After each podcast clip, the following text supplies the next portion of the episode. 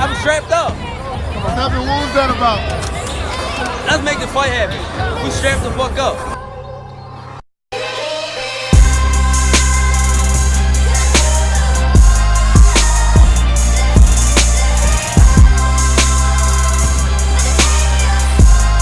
Yes, yes, yes, ladies and gentlemen, welcome back to the Strap Season Podcast, episode 68. I'm your boy Flows, I'm your boy Cam. and you know what time it is today. We've got a special guest in the building. he shouted us, he said he had a few words to say, and it's only right we welcome back our boy Dan Roy Carter. Welcome, bro. Hey man, what can I say? First time was sublime. We did it twice and it was nice. The third time's a charm. Exactly, exactly. Absolutely, absolutely. Always a pleasure to have you back, Danny. You know you're always welcome here. Um, we'll get back. We'll get into, I guess, why you specifically wanted to come on for this week's episode. But yeah, just before we kick off the episode, let me just do my usual plug: Strap Season Podcast and Strap Season Pod on the Twitter and Instagram. Make sure you give us a follow. There's a link on the bio and on both platforms, and that takes us to all of our links. If it's audio you want, we're on Spotify, Apple Podcasts, Google Podcasts, all of that. And if it's if it's visuals you like, well, we got the YouTube channel up running as well. YouTube visuals drop out on Thursday. So um, yeah, make sure you guys check that out, like, subscribe, all that good stuff. Leave leave us a review and keep rocking with us. But um, yeah, 68. Um, let's let's dive into the fights, boys. Um, more fights this weekend. I think we briefly touched upon how uh, there's loads of fights that are coming in thick and fast before the end of the year. Um, we, we like to start at home. Um, so yeah, we might as well kick off proceedings with the Katie Taylor card. Um, I caught two fights on this card: the main event and also the chief support of the evening, which was Conor Benn versus Chris Algieri. Um, so yeah, let's let's start with chief support and the reason why Danny's here, um, because here I am, obviously catching up this weekend's boxing action. I've seen that obviously Conor Benn has taken out Chris Algieri in four rounds, which is kind of what I expected. So I'm there thinking, okay, cool. I'll watch the fight. Standard Conor Benn win, which is what I thought will happen. So I thought, you know, we'll come here today. Me and Flows will break it down and talk about, you know, the usual performance of Conor Benn. And then I get a DM on the gram from Danny saying, please let me come on the pod this week. Because I, I, I have some things to say about Conor Benn. yes. Some No, stuff and- and, his chest. And, and, and I ask, you know, I'm, I'm never one to let someone hold back. And, you know, this is a platform. We like to say this is a platform people can come and get their gripes out, right, Flows? You know, if you've got something to say about boxing or boxers, come on to Strap Season and talk. So, um, yeah, I, could, I couldn't deny Danny this opportunity. I said, brother, come on board, man. Um, so, yeah, Danny, Conor Benn's won. He's big Algerian dominating fashion as we expected. But something tells me that you have a few things to say either about his performance or just about Conor Benn in general that you've wanted to get off your chest for a while. So, bro, the floor is yours. What's what's the issue of Conor Benn? What's eating you? What's eating you? Hey, first off, I'm going to start by saying that this one for me is a Jekyll and Hyde subject because what I will say about Conor Benn's performance over the weekend is it's the first time to date that he's impressed me as a boxer. It's the first time I've sat back and thought that was really nice to watch. That was I, I enjoyed watching that man do his thing in the ring. Anybody that wants to try and peg Chris Algieri as a test at this stage is smoking fucking crack. and I don't care how, what Eddie Hearn says on IFL TV, and I don't care what these people will say. This boy is not being tested. And as a result, I think it's possibly easier for him to look good and have the opportunity to look as good as he did over the weekend. So, and, and here's the thing this kid is clearly one of the hardest working boxers in the UK right now. He, you know, jokes aside about he's putting the work in the gym with Tony Sims, you know, we, we, we see that. I get that. However, he is at a junction now where he needs to sit down with his team. He needs to get, I think, his direction sussed. Otherwise, he's going to probably end up going the way of Chris Eubank Jr. and just floating off into the abyss as another could have. And obviously, it's ironic that I use that comparison given the you know the mutual history between them and their fathers and whatever. But at this stage, I want to be Conor Benn's biggest fan, but I'm just struggling because I'm just not seeing matchmaking and a trajectory that tells me that he is the real deal. Uh, and again, I can't. I have nothing but respect for Chris as a broadcaster, as a, a former, you know, a, a boxer who was doing very good things for a long time. But come on, like this, we can't sit here and say that we were expecting this to be a test and this was going to be anything short of Conor Benn walking through Chris Algieri. Really. I can't disagree with anything you said, bro. Everything you said is right. But I, I want to say this though. I, who was calling it a test? They were. What do you mean? Because- they, they were calling it a test. They said this anyone that was competent in in as in who actually follows boxing was not calling it a test. Even ourselves, folks, we said last week that Benn is going to destroy Algieri. Algieri is not is not an opponent for him. Really, he's going to he's going to do him like he did Samuel Vargas. we thought Algieri retired. We were saying, I swear, my man's retired. He's he, he doesn't hit hard. Benn's going to destroy him. We we expected it. And- to me, this was expected, and you know how we're saying. Uh, I, I just even Conor Benn himself was saying that it's not a test and he wants to be tested. He acknowledges the fact that these guys that he's been fighting have not been up to par in terms of testing him. So he, I like that he himself knows. Obviously, he's not the one that's matchmaking. He's got to fight what's put in front of him. And from about three, f- since three fights ago, I remember Conor Benn has been saying to Eddie, "Get me a real live opponent." Who he's been calling out guys who are boy better than Algieri for a long time now, and we called out Porter. We ridic- we ridiculed him for it, but he was calling out Porter. He's been what he's been chasing Khan and Brook as well. Both finished, but at least a better opponent, I suppose, than Chris Algieri and Samuel Vargas and Adrian Granados. It, There- There's a He- solution. There is a solution, though, and I apologize for cutting you off there, but there is no, a what's the solution? Throw him to Avanesyan. Throw him to We, Avanesyan. we- we, him fucking we said this last week. We to said we said it last week. Flows, I'm did we not say it sure last they- week? I'm sure they turned it down. They were offered it. They turned it down. I know Benn himself turned it down, but they said he needed a few more fights. I think Tony Sims and Eddie Hearn sat together and decided against it. And Eddie Hearn admitted that openly, I believe, that uh, Yeah. they don't think he's quite ready. Yeah. Not that he's not ready, but they think a few fights will do serve him Oh, ah, better. but but but was Kambosos ready a couple of weeks ago on Yeah, paper? he- Did we think he was ready? When when did he? When are we ready? If you're I there and you've think- got your peak, go. that Danny, I personally think that Benn wants these tests. He wants these tests. It's hmm. more the blame will lie more with Matchroom.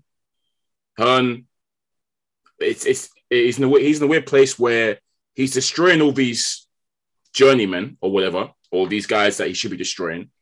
But I guess due to the limited background, amateur background that he's had, and the fact that he has been raw his entire career, Mm. Hearn is in no rush to rush this guy, and he feels like he needs to be taken more slowly um, as opposed to someone that's, that was we saw Josh Kelly, um, who I guess has been heralded from jump, went to the Olympics, good amateur background, seen as a much more advanced boxer than him technically.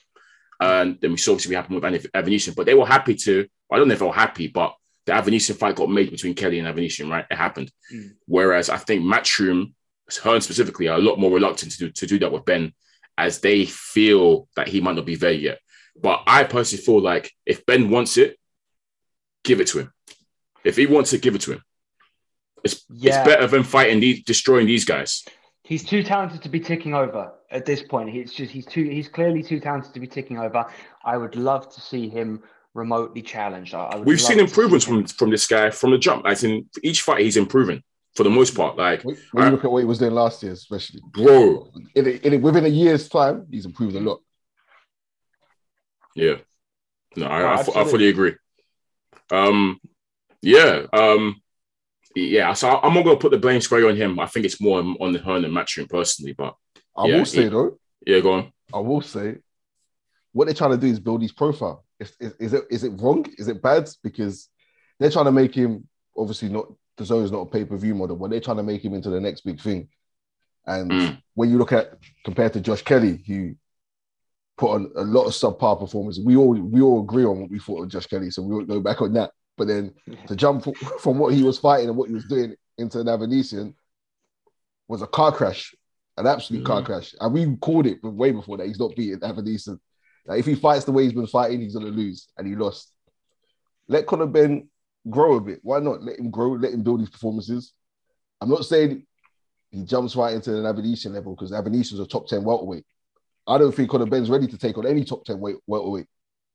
You can't go from Algieri and Samuel Vargas and Adrian Granados to a top ten welterweight. Step But- up. But Step the up trick, but the, but the tricky thing is, flows in his position and his division. What's the in between? um, Or uh, is is Broner an in between? no, Jesse Vargas. Something I'd like to see a Jesse, Jesse Vargas. Okay. Um, Who Isn't he running for mayor now, Jesse Vargas? I, I feel I think he's gone into politics. so yeah, I, I think don't know what Jesse Vargas has been doing, you know. I don't even know what these guys are doing, but these are just names that I'm saying. Um, who's Yeah. I personally feel like Benn beats Broner. I I was saying that because I, I, was arguing with people today about it. but Broner's Broner not, doesn't throw punches. Broner's not in that weight class either. Broner's not going to chill, chill in that weight class. Well, apparently they've offered Broner more money, and apparently he's considered. Obviously, we know if Broner, if they were to get Broner, they have to offer the Broner the bag, as in they have to offer him a lot of money for him to consider it. And you know, Broner, he will chase them. He chases the pound note Mm. or dollar sign or whatever you want to call it. He loves it. So if that fight was to be made there, that is a good name on the resume. yeah, Broner isn't as active as he once was, but he still commands a you know a good fan base and whatnot. Um, and then I'm looking at that fight itself. You know my gripes with Broner, Flows, well documented on this podcast.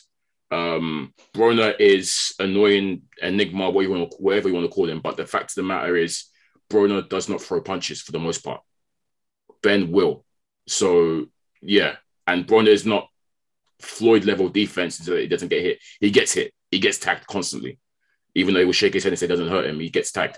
so yeah, I think that fight, it's not a fight which I'm like gagging for, but if it was to Yeah. be made, I would like to see it. And I think personally, you know, I fancy I fancy Benn's chances in that one. But Broner at least is a better opponent than the likes of Adrian Granados, Samuel Vargas, Not and Chris really. Algieri. not really, not anymore. It's Well, to be fair, he's strong. He's strong against Granados. to be fair, anymore. He keeps fighting these semi-retired fighters. Algieri's semi-retired. He's Yeah. doing punditry. Like we questioned it. We was like, nutritionist and punditry. That's what he. do- That's what he is now. uh, we we Yeah. saw Algieri did live commentary repeatedly. So we Yeah. questioned whether my man's still interested in it. So Yeah, a live I mean, to would be be nice. fair, he's still a, he's still a better fucking boxer than he is a pundit. I'll give him that. So you know. but yeah, he's uh no, you know what, man, and you're right to your point earlier. Like it's matchmaking, and this is why, like, part of my thing is that I, I actually feel like I'm softening up to Conor Benn generally. Like, I, I really am. I'm starting to see something I like, and that's why I just want to see his career progressed in a way that I feel like he's being properly challenged. Hmm. And and again, I just don't think the way they're building him now, I just have a horrible feeling that they age him out of the good competition. Or they, you know, yeah, they miss they miss fire and then like I say, you end up like a Chris Eubank Jr., where quite frankly, uh, you know, who cares? I, I, I forgot about his fight with Liam Williams and didn't even realize that it had been rescheduled. That that's how little I care about his career. You know what I'm saying? So, Yeah. may, and maybe that's just me. I'm not saying, you know, I don't speak for the British public or anything like that. But at least if he fights Adrian Broner, he gets a bit of international focus and attention, and he deserves that. And I think he's got a compelling story and character, and I think that would be possibly a good opportunity. I don't want to see the fight, to be honest, but that that would be. I'd rather see that than him versus Amir Khan. To be honest, I I, I have very very little interest in most of those fights, I agree. but the Amir, Amir Khan one just doesn't interest. You know, Yeah. Amir Khan Kell Brook barely interests me Yeah. now, and that's actually fucking happening finally. So, and here's the thing: I don't, I don't want to be skeptical about home fighters, and I don't want to be uninspired. I, I want to want to get behind these guys, and I want to be, you know, talking to my national peers and saying, "Oh yeah, and how great is it? You know, that how they're building Conor Benn and this." But, but to try and spin it onto a, like a positive. I liked what I saw. I thought his head movement was beautiful. I Mm. saw I saw his dad in him this weekend. Yeah. And I really like that. That got me a little bit sort of you know sparkly eyed, I'd say. And yeah, you know, I, again, I'm I am a little bit sick of like always shitting on UK guys. So I'm really trying to take a positive spin here because this kid is clearly working very hard. He's had a lot of challenges this year, like a lot of fighters have. Family man, you know, I respect the hell out of that. I just want to see him have some good fights, boys. I just really want to see him have some good fights. I, I feel you. I feel you. But you know what happens? If he steps up, there's no going back. Yeah. when you look at what's what's ahead of him, the Boots Ennises, the Vergil Ortizes, the Errol Spence, the Terence Crawfords, he's not ready for that. So, but I don't mind him biding his, his time. I just don't want him to try sell it to us like, oh, this is a huge test, this is a huge step up, because he, Yeah. he's going to fight Robert Guerrero next or uh, Victor Oh Ortiz. no, man said Robert Guerrero. That's the or Josesito Lopez. They're going to pull it up. even, to be fair, even if he fought like a Keith Thurman, I'll accept that because if he can beat, but there's just no wow, you're put you're putting Furman in that bracket. Yeah. And Fur- Furman, Furman's meant to be fighting um, Barrios next. Have you heard? Yeah. Uh, Get all these old guys out of there. Keith. I just know Um, that if, if he steps up, fights in Avanesyan and wins, there's no going back. You're fighting the, the top guys now. You have to. Mm. And if you're not ready, they're gonna eat him. Yeah. So it's a weird one though because as you as you mentioned with TF uh, with Kambosos, Dan, it, it can happen though. As we see, people who we thought aren't ready shock the world, and they show that they are actually of you know of that caliber of that ilk. Um, but I know for sure Matchroom are not going to take that risk with him. No way. They're, they're never going to take that risk, especially after the Kelly loss as well. the Kelly loss actually probably even hurt him even more. um, so yeah, no, I just it. I, I think it's just difficult in terms of finding that in between opponent. You mentioned Jesse Vargas, but I generally think that it's few and far between, man. That there isn't many. The welterweight division is weird. You've got guys that are just really, really good, and then the gap between them and like someone that's up and coming or someone like Conor Benn is, is quite massive. So it's quite hard to find that middle ground, that sort of middle caliber, middling opponent. But um, I'm glad that he's at least acknowledging that these these guys aren't tests. It's kind of like going everything against like what Matchroom say. Eddie might come out and say, "Oh yeah, real test for him, experienced opponent," and he comes afterwards and says, "No, give me a real test, Eddie. This these guys aren't it." So I'm happy that he himself knows that these guys aren't the one for him. Um, but he can only do what he can do right now, and that's beat what they put in front of him. Unfortunately, um, hopefully in 2022 he does get a real test, um, and we'll see what level he is. Um, but yeah, I think this is all he can do at the moment, man. Destroy the Algieris of the, of the world. Mate, put Gordon Ramsay in there next. Fuck it. um, but yeah, performance wise, he was great. He like I really liked his I really liked his um, defense, um, his defensive movement and whatnot in this fight. It's something that we don't usually associate with him, but yeah, he was he he, he looked on the money, and Mm. yeah, he keeps on improving. He's doing what he has to do, and um, I'm liking the improvement. I think he's a very likable likable character, Conor Benn. I really do like him a lot.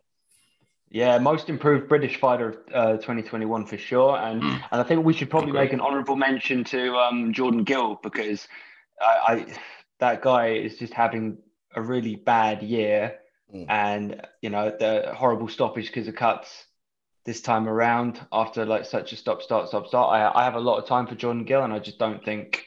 I, I don't know what he did in a past life. I don't know what some, somebody is punishing him, and, and it's a shame because it from you know I don't know don't know him personally, but I, I know he really does live the live the life and put the work in, and yeah, it's can't catch a break at the moment. Bless him.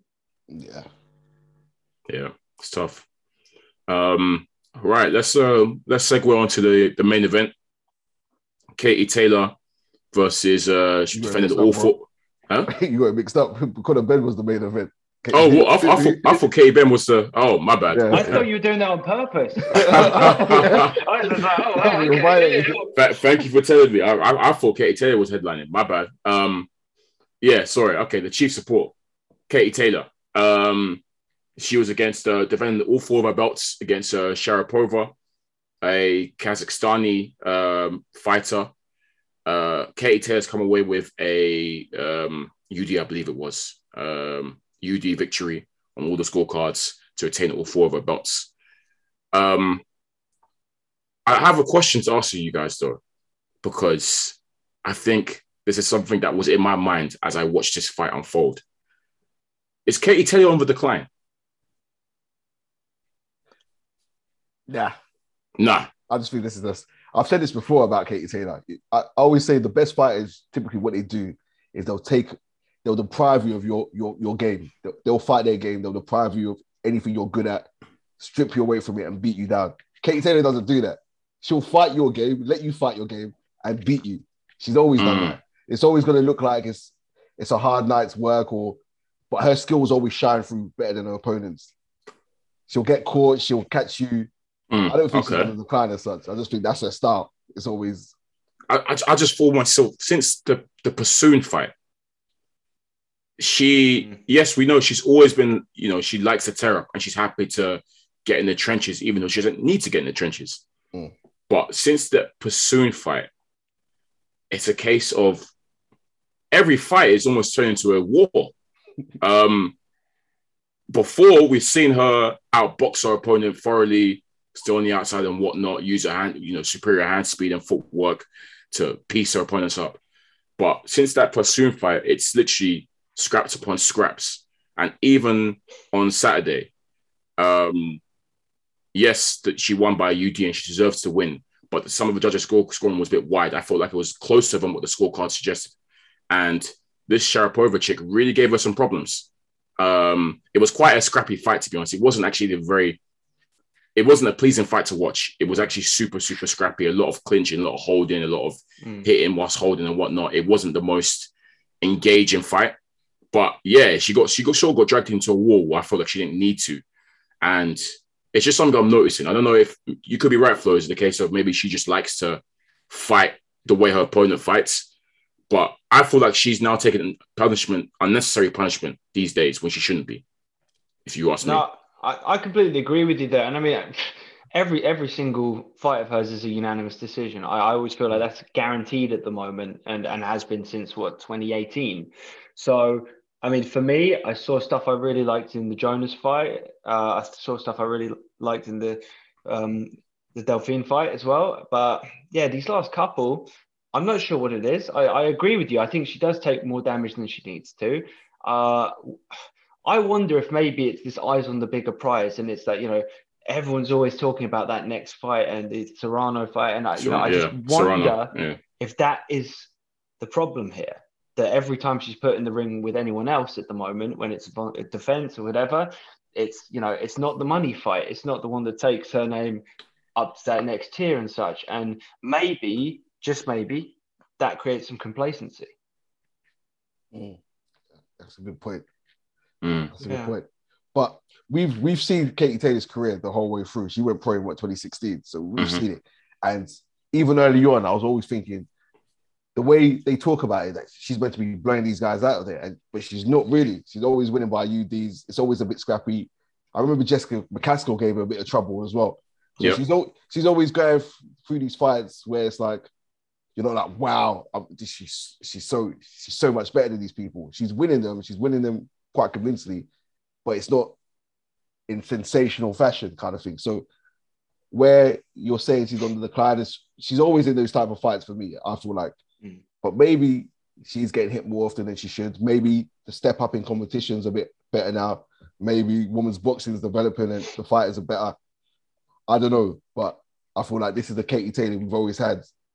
Yeah. I feel like No, I think you're right about the competition heating up generally, and I think you know it. It feels like there's a lot of other very good and active fighters now, and maybe as a result, Katie Taylor's sort of the old guard when it comes to female boxing in the limelight, and Yeah. I, I think it's only getting better. You know, let's not beat around the bush. Generally speaking, women's boxing is treated like a you know a secondary sport by the public Mm. Yeah. generally speaking. It doesn't get the respect it deserves. It doesn't get the spotlight it deserves. And it must be really fucking hard to do what these women do, to turn up and live the life and leave your families behind and all this stuff and still have that. Now, to be honest with you, I think it went a little bit differently on Saturday because I saw a lot of people starting to leave after her fight.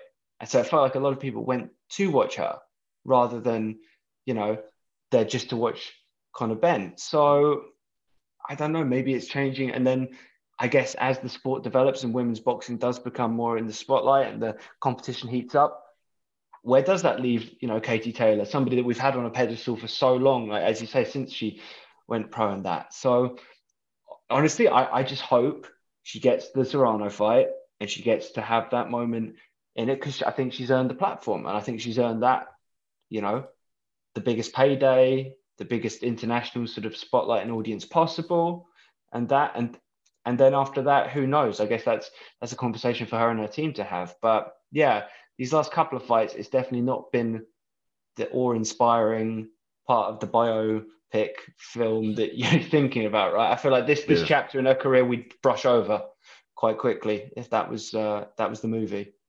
Yeah, absolutely. Yeah, I agree with you there in the sense that almost feels like she can. Before it was, the aura was like, yeah, she's un, you know, un, unsurmountable, blah blah, Katie Taylor, and now it's definitely a case of she can be touched and she can be gotten at.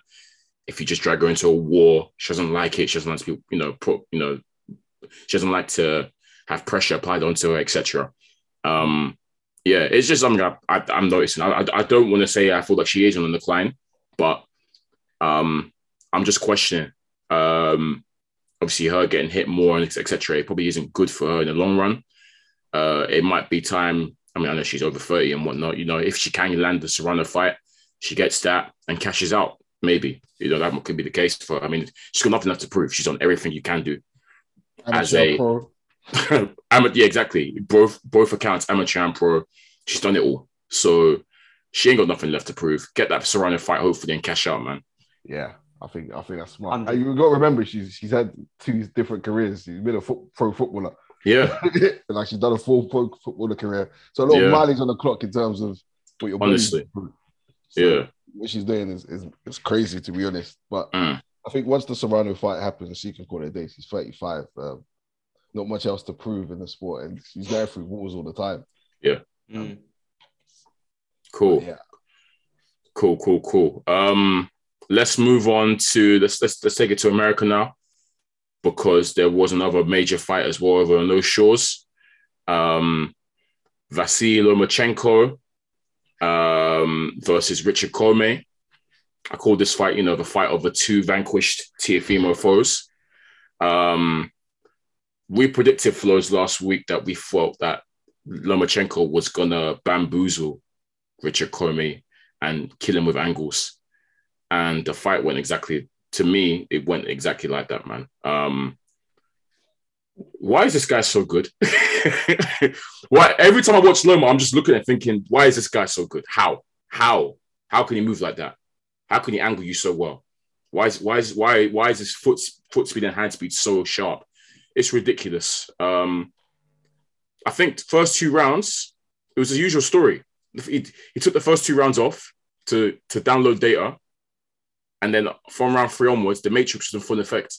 he hurt him in the second. He hurt him in the second, no? yeah, he did hurt him. in the second he, he, Yeah. he let him off at the end of the round. Yeah. Told him go back. Yeah, But yeah, um, yeah, Lomachenko is is he's irrepressible, man. He's he's in he's in fantastic form since that loss to Teofimo Lopez. He's come back, boy. He's come back on smoke. he's looking to get it back in blood for real. Um, yeah, um, he's dominated Commey basically with the angles as predicted, and he's even dropped him in the. Uh, I think it was the Seventh? I think it was the seventh. Yeah. Uh, and this was hilarious to me because he's battered him in that seventh. And well, he, the first time he's dropped him, he's beat the count. This guy is gesticulating and shouting at Commey's corner to stop the fight. He's shouting at I think Andre Rozier, who's who's Commey's uh, coach. My man is shouting at him, saying, "Stop!" He's like, "Stop the fight! Stop the fight!" They're not listening, so he just basically shrugs nonchalantly and he says, "Cool, I'm gonna go to work then." And then beats him up again for the rest of the round. I think at the end of the round as well, he's still saying that you know you should stop the fight, stop the fight. Um, yeah. So, yeah, hurt, that- he that- hurt him that- again. He hurt him again, and then Yeah. stopped. I turned to the corner. Yep. Yep.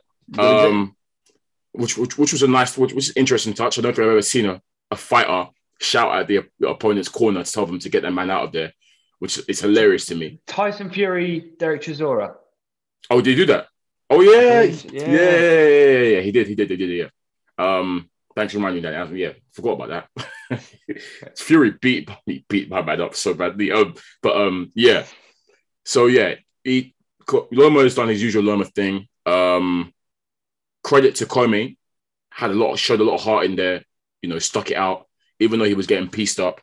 You know, um, his cornerman, he did say, his trainer did say at the end that you know he wanted him to, you know, to his respect for him and for his pride. It was best that he continued. He didn't want to take that away from him, and he was able to survive. But even in the twelfth round, for like, if you guys noticed, for the last ten seconds of the twelfth round, after him, after Loma beat him up in that twelfth round, Loma eased off. He probably could have, they could have pressed for something in that twelfth round, but he eased off, backed off, and let Commey have his moment. So, um, yeah, um, real nice of Lomachenko. He did say he want to, you know, do further damage to my man, you know, by the time the 12th round came. Um, Danny, I don't think we as a pod or our listeners have sort of heard your views on Lomachenko before. Um, yeah, just just give us an overview in terms of what you know your, your thoughts on Lomachenko and where he Yeah. is and how good he is. So I mean, like I, I have a huge soft spot for Ukrainian boxers. Full stop. When, when I first started boxing again back in 2017, I, I took myself out to Kiev and did several camps out there, um, and and they were some of the the hardest experiences in my life. Like honest to God, that there were moments there where I considered just quitting boxing full stop there and then because of the discipline and the focus and the structure that those trainers and those fighters take out there and and it blew my mind and in that time I got very familiar with Lomachenko, like his amateur career and his pro career at the time. Same with Usyk as well, of course, and that. So I, this subject frustrates me because after the Teofimo Lopez defeat, it was almost as if fans of the lightweight division turned around and said, "Okay, well, Loma's done. Oh, he he was a fraud. Oh, he's been exposed. No, you know, that usual kind of derogatory thing, which you, I can usually handle." If it wasn't for the fact that he didn't even get, you know, beaten, beaten, no, like he had a bad day at the office, Mm. right?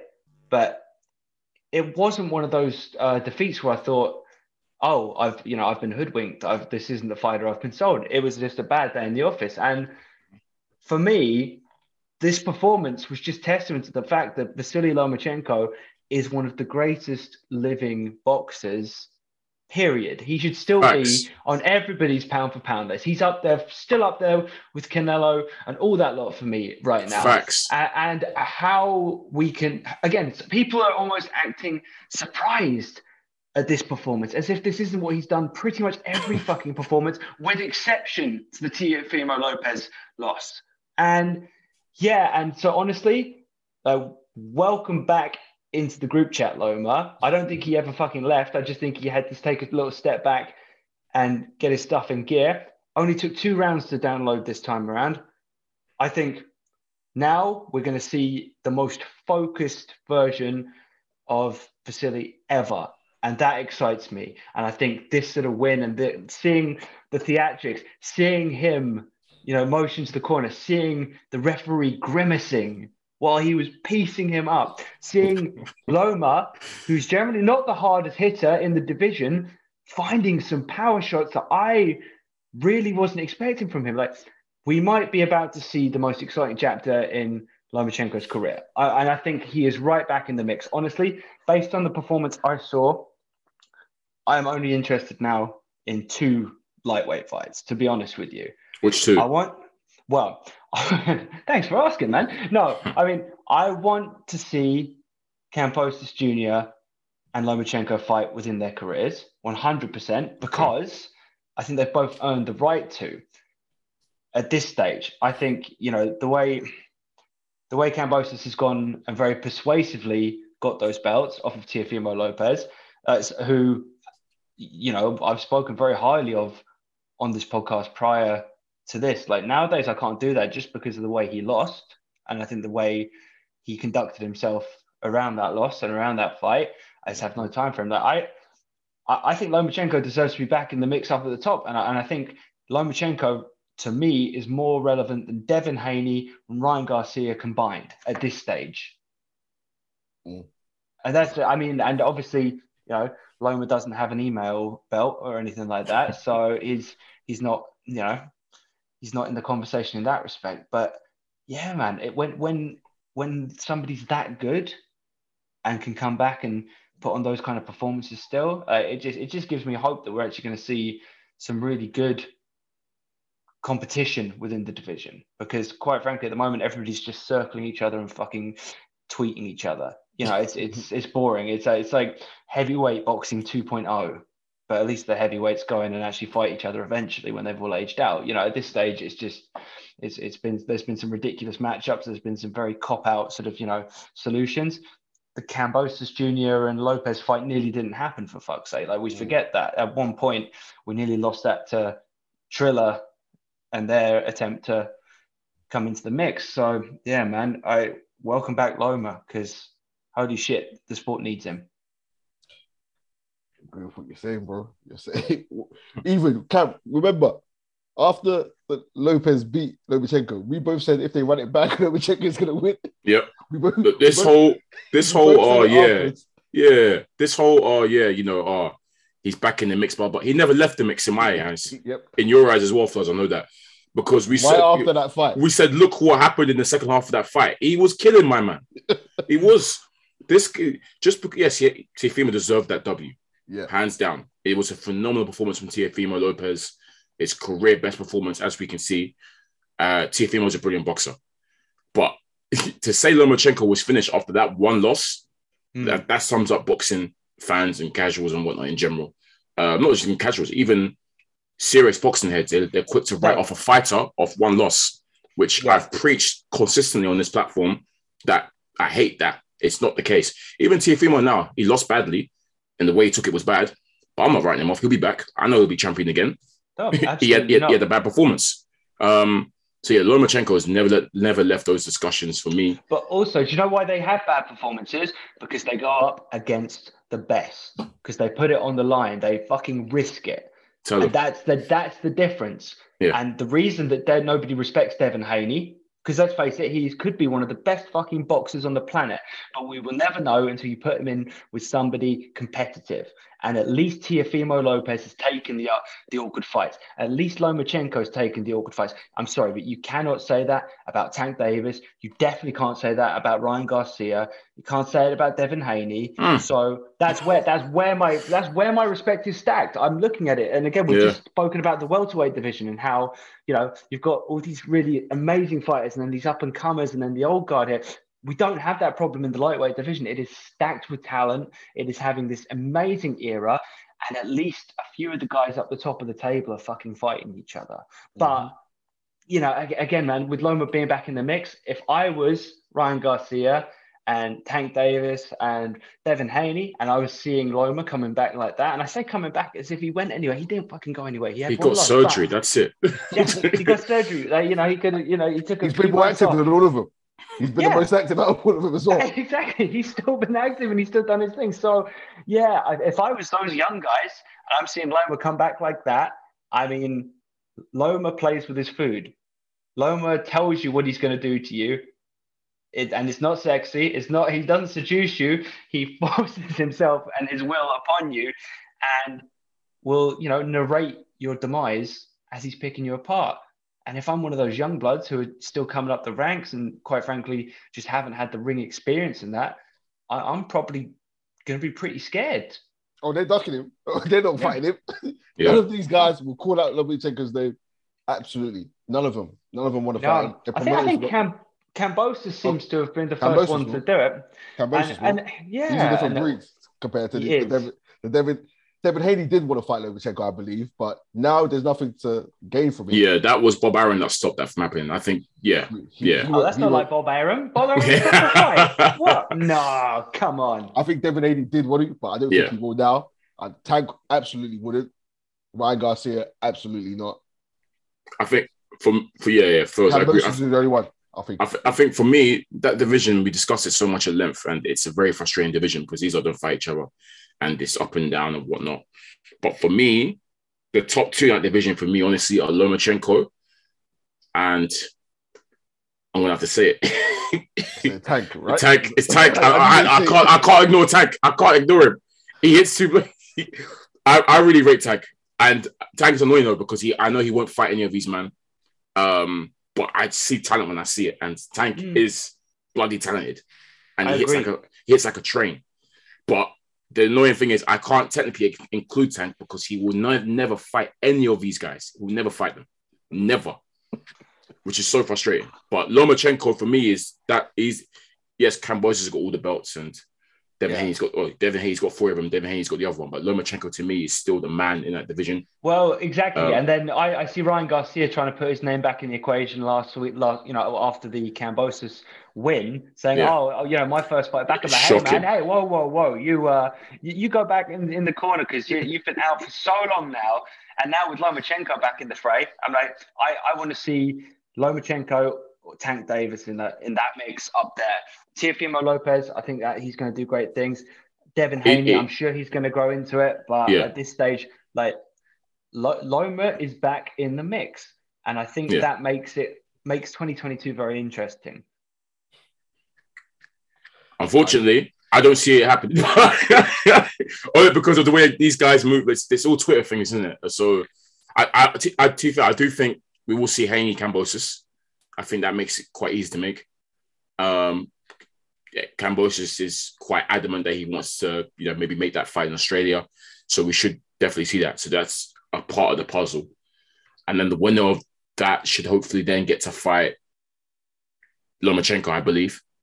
Um, and if Ryan Garcia can somehow insert himself, somehow, if he can, cool.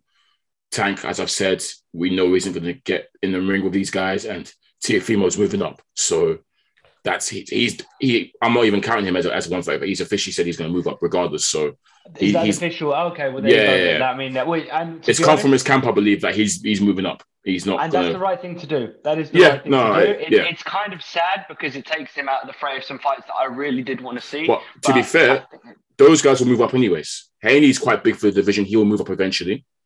Um, Tank has he's up and down, but yeah, um, Ryan Garcia is also big for the weight, so he will move up. a bit. The only one that won't move up is Lomachenko. He shouldn't move up. He's, he's too small anyway. He's too small. Exactly. He's too. We saw the you saw the size difference between him and Commey. Commey was much bigger than him. So Lomachenko will stay put at 135. He's, he's, he should be at 126. He shouldn't even be. but that's that's, fu- te- that's testament to his ability. Yeah, yeah, uh, absolutely. And it was the question was put to him.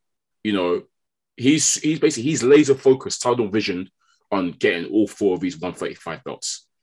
And I think they've asked the question. Bob Arum is, you know, he's trying to position Shakur Stevenson to fight Lomachenko. So he, he he wants Lomachenko to drop down to 130. Oh, And Lomachenko- will move up. Look, yeah, well, yeah, Sh- Shakur will have to move up because Loma's really said up. that he's not interested in going down for one belt when he's got four belts to chase here. So, and we know Shakur, he, he, he he's going to move up regardless. So at he'll, some he'll be point- onto all of them. He'll be Exactly. onto Ryan Garcia, Devin Haney, So Tank. all. Shakur is coming. So let's let's let's be aware. I don't know, if, Danny. I don't know if you're a fan of Shakur or you're familiar with him, but I'm assuming you are. You're a boxing guy, so you know about Shakur Yeah, yeah. for sure. I, Um, to be honest with you, I, I wasn't until the Okay. Jamel Herring fight, and Okay. now now I now I am. And Yeah. to be honest, because I I have a lot of time for Jamel Herring, and then I just looked at the way that that fight went, and it, it's hard. It's so, sometimes you've got to let your put your emotions to one side, put somebody's persona to one side, and just focus on the performance. And yeah. He, he won me over that night, and it was it was a fucking sad thing to watch actually, because uh, that was twice. You know, it, I, I had to watch uh, Jamel Herring retire Carl Frampton, and of course, you know, as as somebody that I've trained Yeah. with, and that that was very sad to watching that. And then I had to watch Shakur Stevenson do Retire that him. To him. Yeah. Yeah. So you know, but that that's the that's kind of the beauty of the sport, isn't it? Absolutely. You, uh, you do pass the torch. You know, a bit a bit like Pacquiao and Ugas as well. You know that for me as well was uh, yeah. Yeah. Um, Shakur's coming, so he he'll be added to the mix at some point next year, probably. So the division will always be hot, but um, yeah, just happy for Loma. I think this is his second fight back now, isn't it? And both fights he's looked ridiculously good. So I want He- to. Would you make him him gesturing to the corner and saying, "Get him out of there"? After one knockdown, by the way. I like it. I like it. Do you know why? It adds dramatics and it adds flair. And we know he he is he does have a flair for the dramatics. Yeah. Loma, we've seen it many times. He, he, he loves that kind of stuff. But also, I think he actually does truly care about fight itself, and he you say it was after one knockdown, but he was piecing up all between that. So Hmm. He, he knew it was a matter of time, and he knew that you know this this guy's shipping some big shots, and yeah, he's his resistance is completely gone. So just save your guy. Let's. I don't want to destroy him like that, but Hmm. because If- yeah, go. If a corner jumped in at that point in time, that's a bogus. end- That's a bogus. You'll be like, what you did? Because to be fair to Commey, he was still live. He was his legs were gone. He was wobbly, His legs were Like- gone. but he showed heart and he was still throwing. He was still fighting. Yeah. Obviously, Lomachenko let him off the hook big time. big time. Well, I mean, I think that's something that the Ukrainians generally show. They do show Mm. a lot of sportsmanship in that respect. And I mean, there's the famous stories about when Dave Allen was out sparring Usyk, and you know, he essentially knocked him out accidentally, and then held him up and did it and stopped. You know, and Yeah. and, and I I noticed that a fair bit sparring in Ukraine as well. Like they. When you're there to spar, you're there to learn. You're there to really like put in the work in that. So you find less and less people are there trying to be the gym hero and such. And I think that seeps into that where it's like if you know you're comfortably winning and you're dominating, then A, you can have a bit of fun with it, but B, you, you don't need to send him home in a body bag. And, Yeah. and I, I rate that. I very highly rate that in a sport that can be so dangerous. So you- none of us, none of us think it's a sign of weakness or no from Lomachenko. Okay, good, good. he knew he was winning. He knew that fight was in the bag. It's definitely not a sign of weakness. Showing, Yeah. showing, showing some form of sportsmanship and restraint can't be said. It's not weakness. Um, yeah, he just he- it's dramatic as well. I'm sure the crowd would have loved it. I when I saw it, I was creasing. I loved it. I was like, "Jeez, man was because he was shouting at him. You know, he looked vexed. he, he stopped fighting, turned to the corner, and said,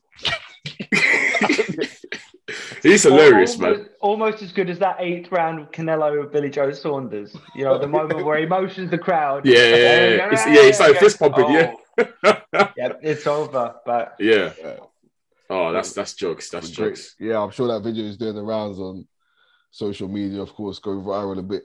But yeah, Yeah. it's good. It's good. I, I I like to say it. Some people calling it sign of weakness, and um, and I wonder if he'll do that to someone like Tank if he hasn't hurt. I, I wonder- think wonder. basically, I think if if he's because don't forget beforehand the build. I don't know if he caught the build up, but yeah, him and Commey are actually mates, and he, Yeah. there's a lot of respect between the two. But if it was someone like Teofimo, for example, he ain't doing that. He's looking to destroy my man, really. So it, I guess it depends on the camar- you know, camaraderie between the two the two fighters as well. I think he yeah him and him and Commey get on. So yeah, I guess it was that. Cool. Um, let's um let's preview the fights coming up next week because there's quite a few. Um, I think there's only one place to start, to be honest. Um, Daniel, I can see that's a very interesting hat you've got on. uh, War Chisora Derek hat. So I'm, I already know what type of time you're coming with. So um, yeah, we'll start with Parker Chisora two. Um, the rematch after the first fight between the two of them was contentious, I guess, controversial and whatnot. It was a close fight. Parker got the, it was an SD, wasn't it? Parker got the SD, but it- yeah, it was close enough for Chisora to at least warrant the rematch. There were immediate rematch clause, um, calls. So, Danny, I want to ask you first and foremost: Did you think that Chisora won that first fight, or was it a draw, or do you think Parker got the I- the, the, the justly I would have, I would have lent, I would have lent towards a draw personally. I, to be honest, I can't.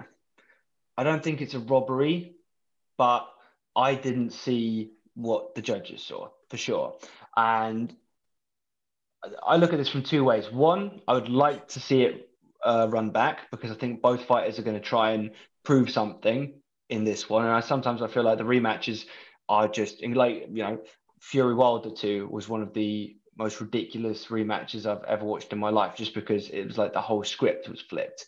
Um, but also, to be honest, like at this stage, who the fuck else are they going to fight? Really, who, who can Parker fight right now? Like it feels like the whole division is caught up in litigation and rematches and all of this stuff. So for Parker, it's like you either go and fight a nobody in Australia, or you know, try and get fed to one of these prospects coming out of China or something, or you go to a high ticket selling rematch against somebody that you know there has been very interesting chemistry. So I'm all for it. I, I see a lot of people saying, "Oh, it doesn't need to happen," oh, oh, this and that, and look, Derek is still managing to pluck really good things out of the bag once in a while. He's he's not the fighter he once was. Of course not. We we could probably have debates about how important he's been to the British heavyweight circuit, full stop. But the fact that he still shows up and shows as much heart as he does, and still, you know, my man went southpaw and jabbed Usyk and gave him a harder night than Anthony Joshua did. And this is a this is this is Derek Chisora. you know what I'm saying? Yeah, yeah, yeah. Somehow his character, his his commitment, his, his crazy sort of, you know, I feel like he can flick, you know, at a switch in terms of his temperament and that.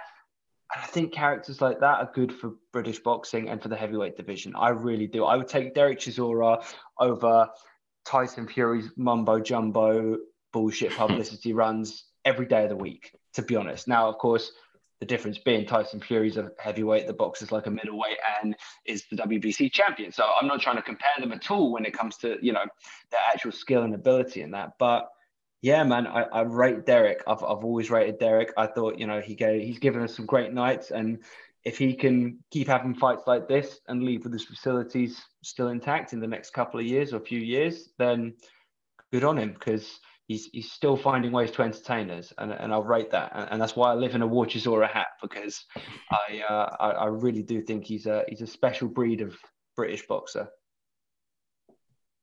Cool. Um, so actually, before I get to predictions, uh, I just want to say that I think Chisora's performance. I actually I, I do think Parker was justly awarded the SD victory, but I do agree it was super super close obviously I know how it is with boxing fans. Anything that's close against their man is it is automatically deemed a robbery.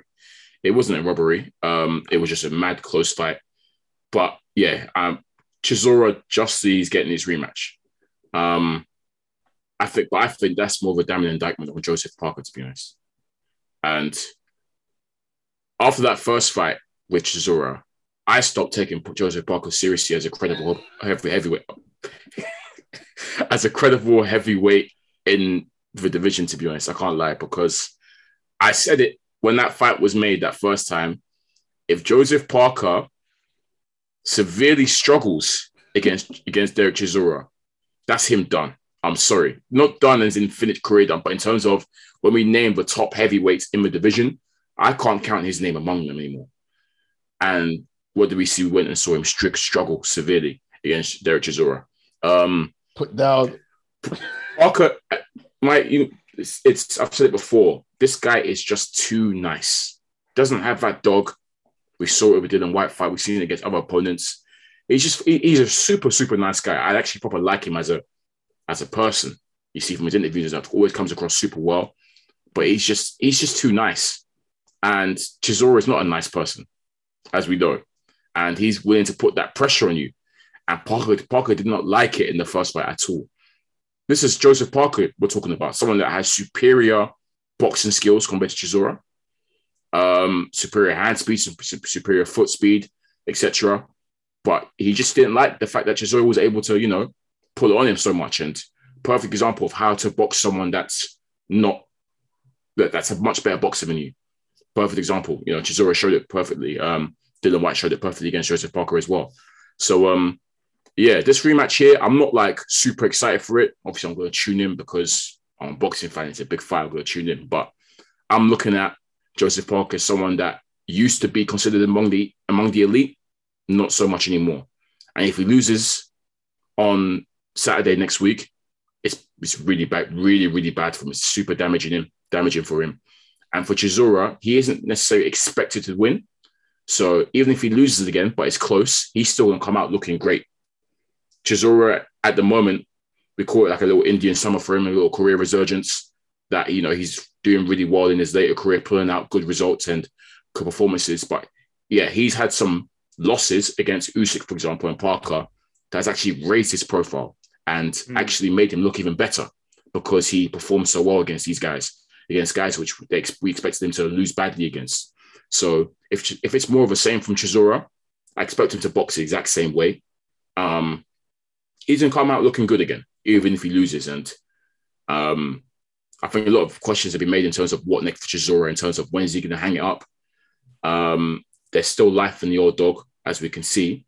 So he's not at liberty to, to end anything right now, to be honest. He can still get a couple big fights here and there um, before he decides to hang him up for good.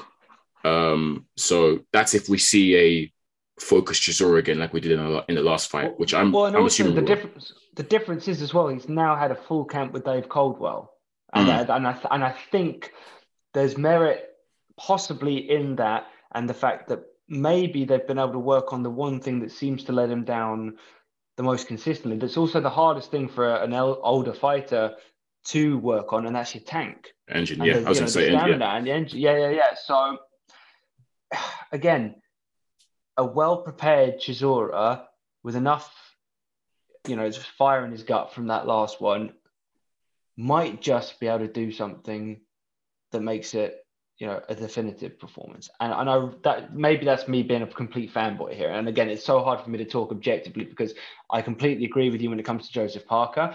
I, I want to have a beer with him, but I have no interest in him being the heavyweight champion of the world because it just there's nothing in his performances for me that sort of warrants that. Um, uh, you know, I think the the way his fight with Andy Ruiz went is kind of perfect testament to that because I remember watching that fight thinking, well, that wasn't conclusive, Yeah. really, for me. You know what I'm saying? So, yeah, man, I I'm backing the Brit, but I also think maybe uh, if there was ever going to be a time for Derek to pull it out the bag, this would be this would be it. And fuck, man, I, th- I think just just for him to have that on his reel, to finally have that win, he feels like he's been hard done by the last few fights, it seems, and I I can kind of see where he's coming from, but yeah, yeah Flores, what were your thoughts towards this one?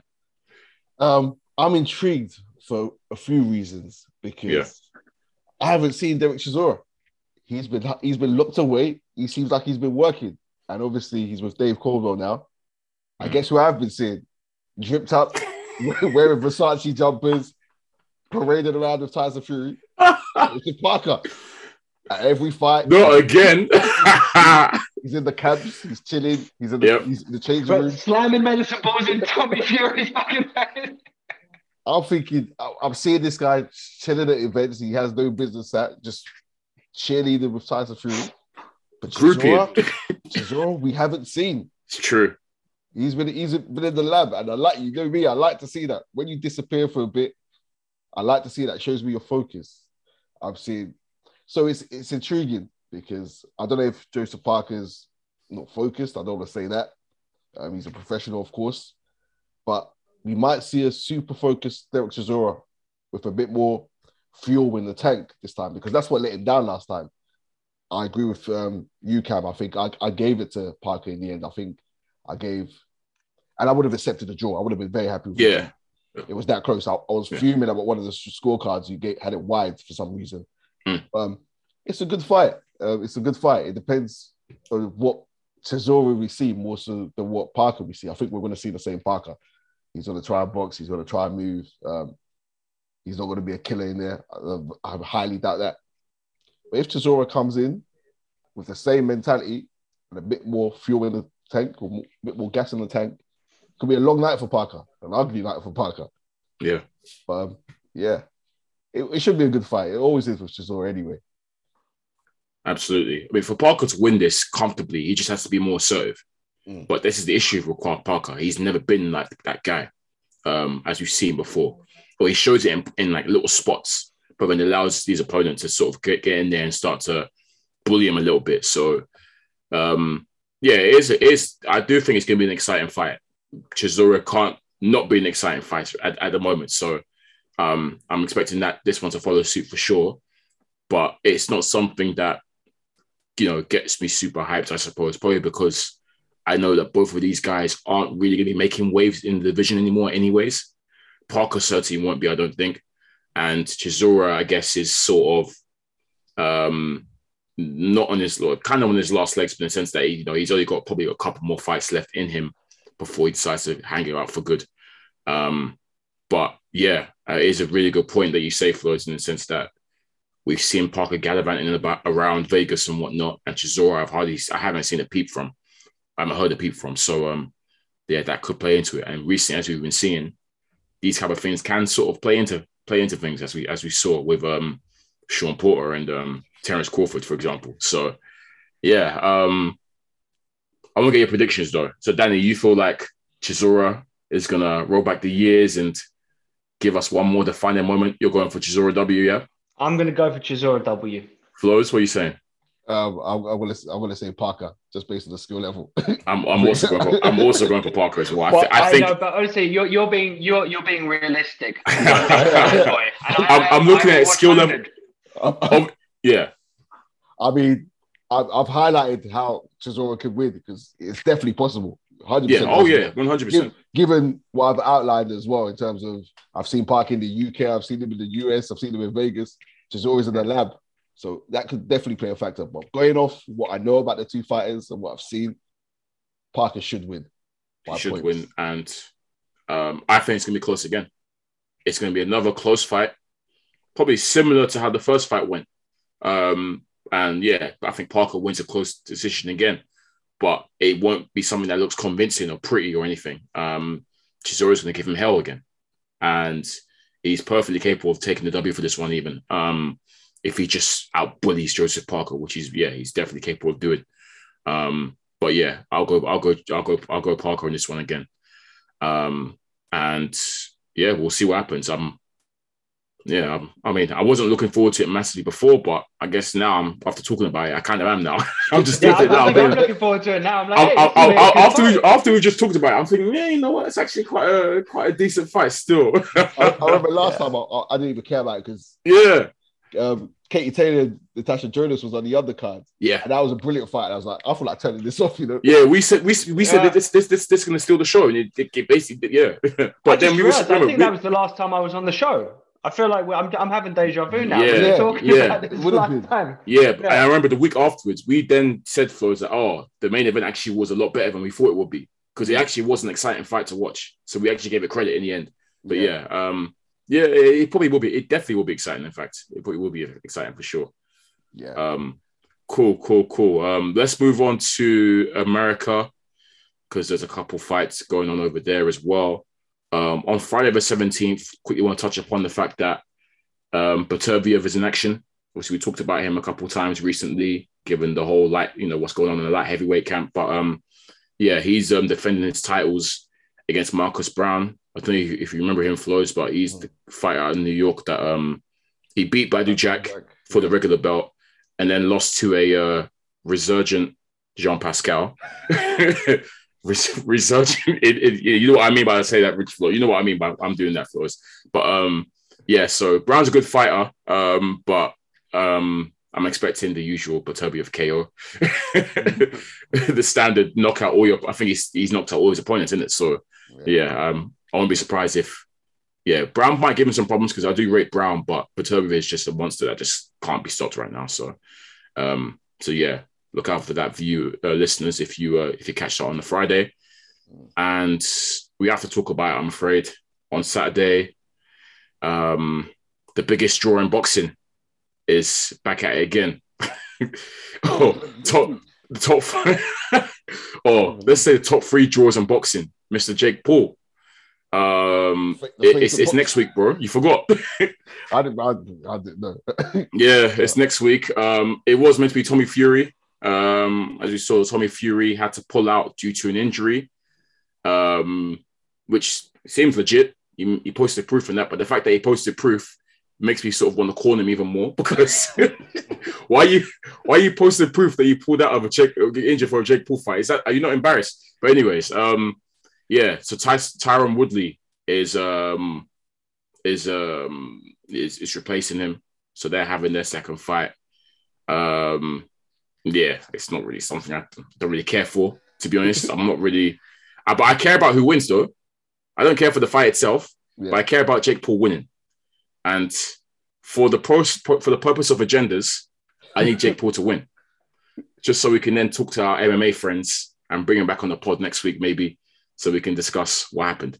But um, yeah, uh, Danny, I don't know if your views will, you know, obviously between, I don't know if did you tune into the Jake Paul Woodley first fight. Have you seen any of Jake Paul's fights? What are your thoughts on Jake Paul and what he's doing at the moment for boxing? Um, I, I think Jake Paul's done a lot of good things for himself. I, I think, and I think he's he's training hard. I think he's he, he's become a presence in the sport, and as as much as I detest his presence in the sport, I can't help but give respect to somebody who's actually, you know, working as an athlete, performing as an athlete. I, yeah, you, you, you can't discredit that bit. He, he he's entered the sport on the merits of privilege, but upon getting here, at least he's working hard. So I'll give them that credit. Um, my my problem is simple. I said I said I wouldn't give a fuck about Jake Paul as a boxer until he started fighting boxers. And so the Tommy Fury fight for me was at least a glimpse of him being put in with somebody with a boxing pedigree. And and it still keeps me up at night that this guy has a professional boxing record based on the people that he has fought already. And it and it's just testament to how low the fucking barrier of entry is for this sport nowadays. And it sends all the wrong messages about how people should be sort of applying themselves in combat sports, full stop, I think, in terms of, you know, rushing and, you know, I mean, here's the problem, right? What Jake Paul is doing is no different to how people pad out their rec- records at the beginning of their careers, especially 100%. in America. It's it's no different. So this 100%. is why I think I think in the, the beginning when he was first on the scene, I would catch myself getting quite emotional about that whole thing, and then, and then I thought about it. I'm like, you know what? I'm not mad at Jake Paul. I'm mad at the fact that he's essentially holding a mirror to how fucked boxing is, really. Mm. And actually, he's just playing the game a lot smarter. And he's just doing, and like I said, he's worked out how to leverage his privilege and how to leverage his media capacity and all of that. And as you say, it, it pains me that I have to agree with you, but he is becoming a big pull in boxing. And that's fundamentally wrong. But it's it's how it is. So at this stage, all I can hope is that he and Tyron Woodley make a shit ton of money again and they entertain people. And maybe after this is done, they have a third fight. And and then apparently maybe, it's contract. And then maybe maybe he will box a boxer. And when he boxes a boxer, I will pay attention. And and we all know what's happening behind the scenes. We all know that he, you know, his sparring partners are being told off for going too hard on him. We all know that he's bringing people in to film specific fucking routines and stuff. Like we all know this, and of course he is because he's a fucking Disney star, not a boxer. But as I say, he's trying, and you know, I've said he's not a boxer, but well, he's turning up in training. He's got his boxing license, and he's fighting in the ring. So I guess he is a boxer. But yep.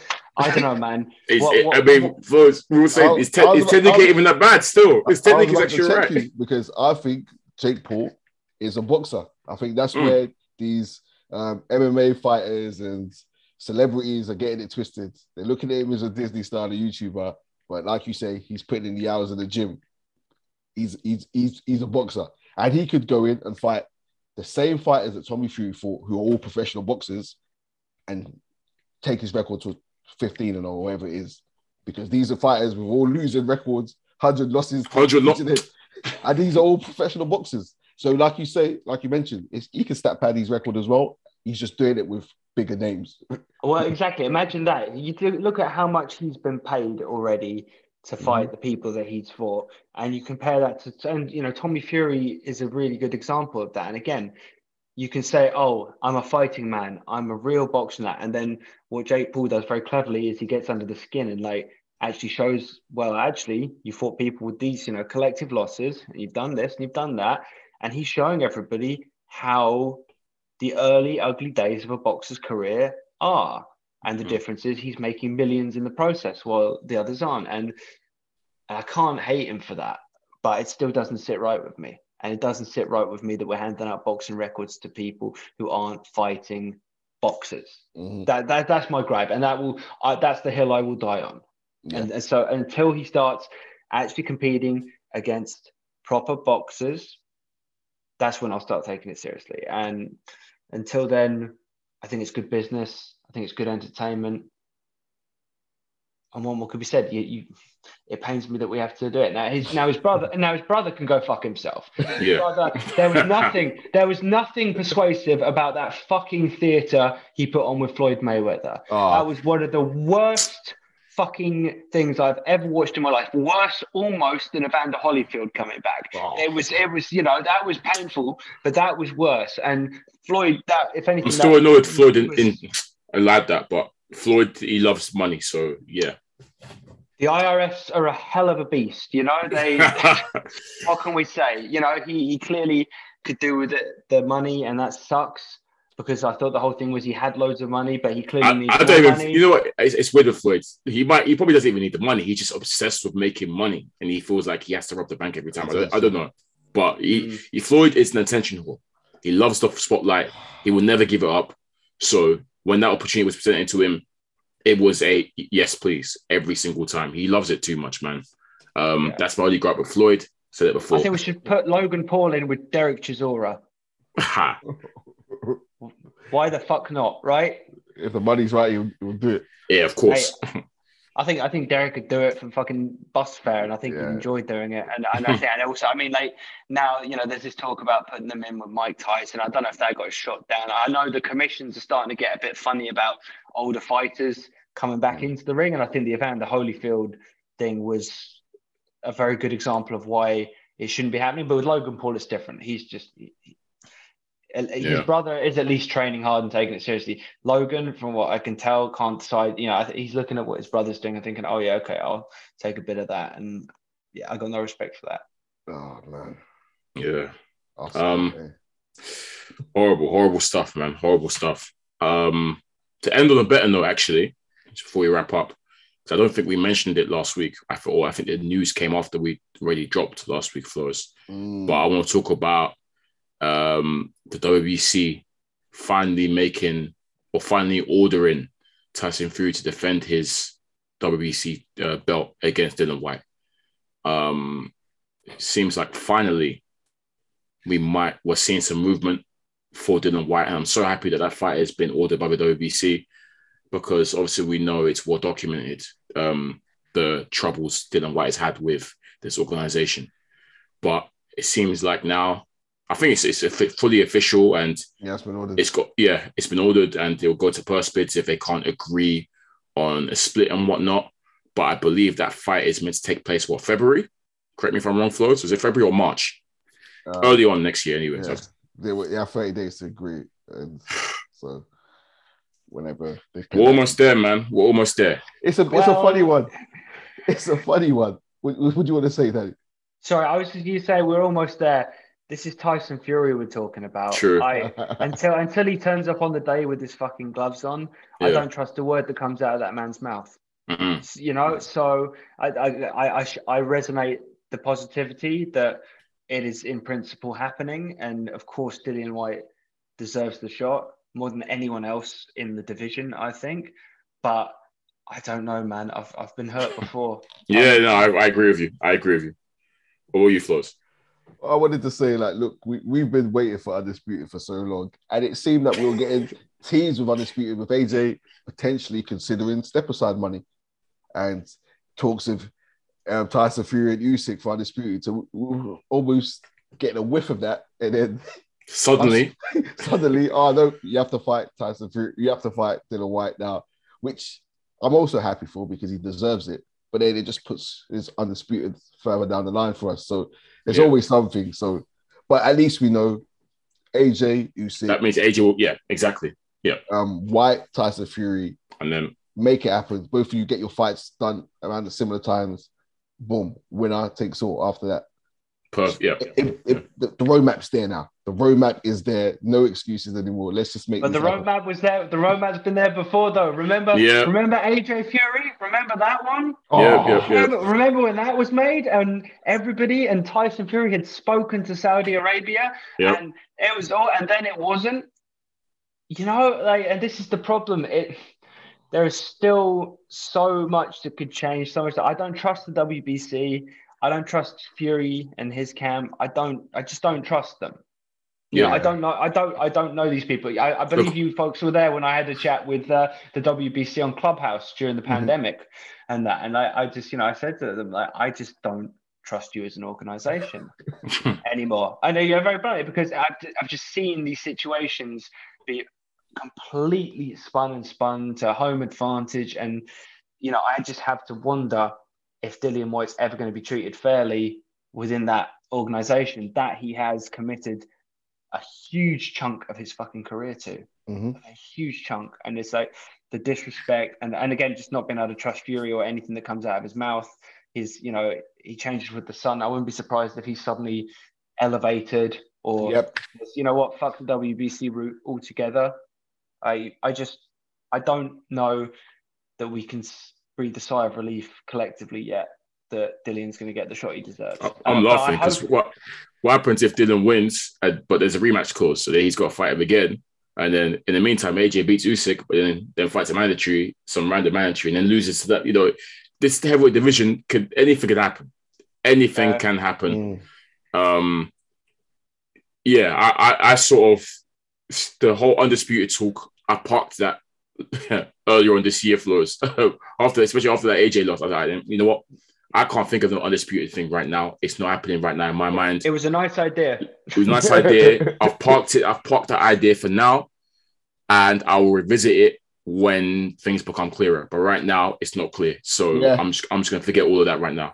I'm jumping on that point. I don't care about undisputed. Yeah. long as the best are fighting, I don't care about it. Remember, I said I don't care. Yeah, I don't as long care. as I just want all these men to get in. Yeah. I said it before in this pod. I don't care about undisputed right now. I just want Yeah. all these guys to get in the mix. I'm not all of these the guys to all fight at some point. Cool. And if undisputed is there, that's a bonus. But just this generation of heavyweights, let's not waste them. Let's see Fury, Whyte, Wilder, AJ, Usyk, all of them, Ruiz, all of these guys, Hrgovic coming up. Let's all see them fight at some point. All of them together in a mix. That's it. At the end That's of the day, we're getting we're getting Amir Khan and Kell Brook before we're getting AJ and Fury. so something's gone horribly fucking wrong. Hmm. It's that simple. Damn. Boy, if that happens to AJ Fury as well, they fight when they're both for, for what, finished. That is peak. That is peak. Uh, Oh. I'll go there for a tomatoes, I swear. oh, cool. Let's uh, wrap it up there. As usual, Danny, whenever you're on, it's always a blessed episode, man. Thanks for joining us. It's been a great episode. Um, yeah, anything further you want to add, Flows? Nah, I think I think we covered a lot there. Cool, cool, cool. Yeah. Um, Danny, just give us uh, once again, just give they should know where to find you, but in case they don't, do you want to just drop your socials where listeners can find you? At Danny Roy Carter on Instagram and TikTok and all the good places. Cool, cool, cool. Uh, we'll make sure we drop you your socials in the post as well. Um, all right, cool. This has been episode 68 of the Strap Season podcast. I've been your boy Cam, I'm your boy Flows. and thank you for keeping it locked, guys. Peace.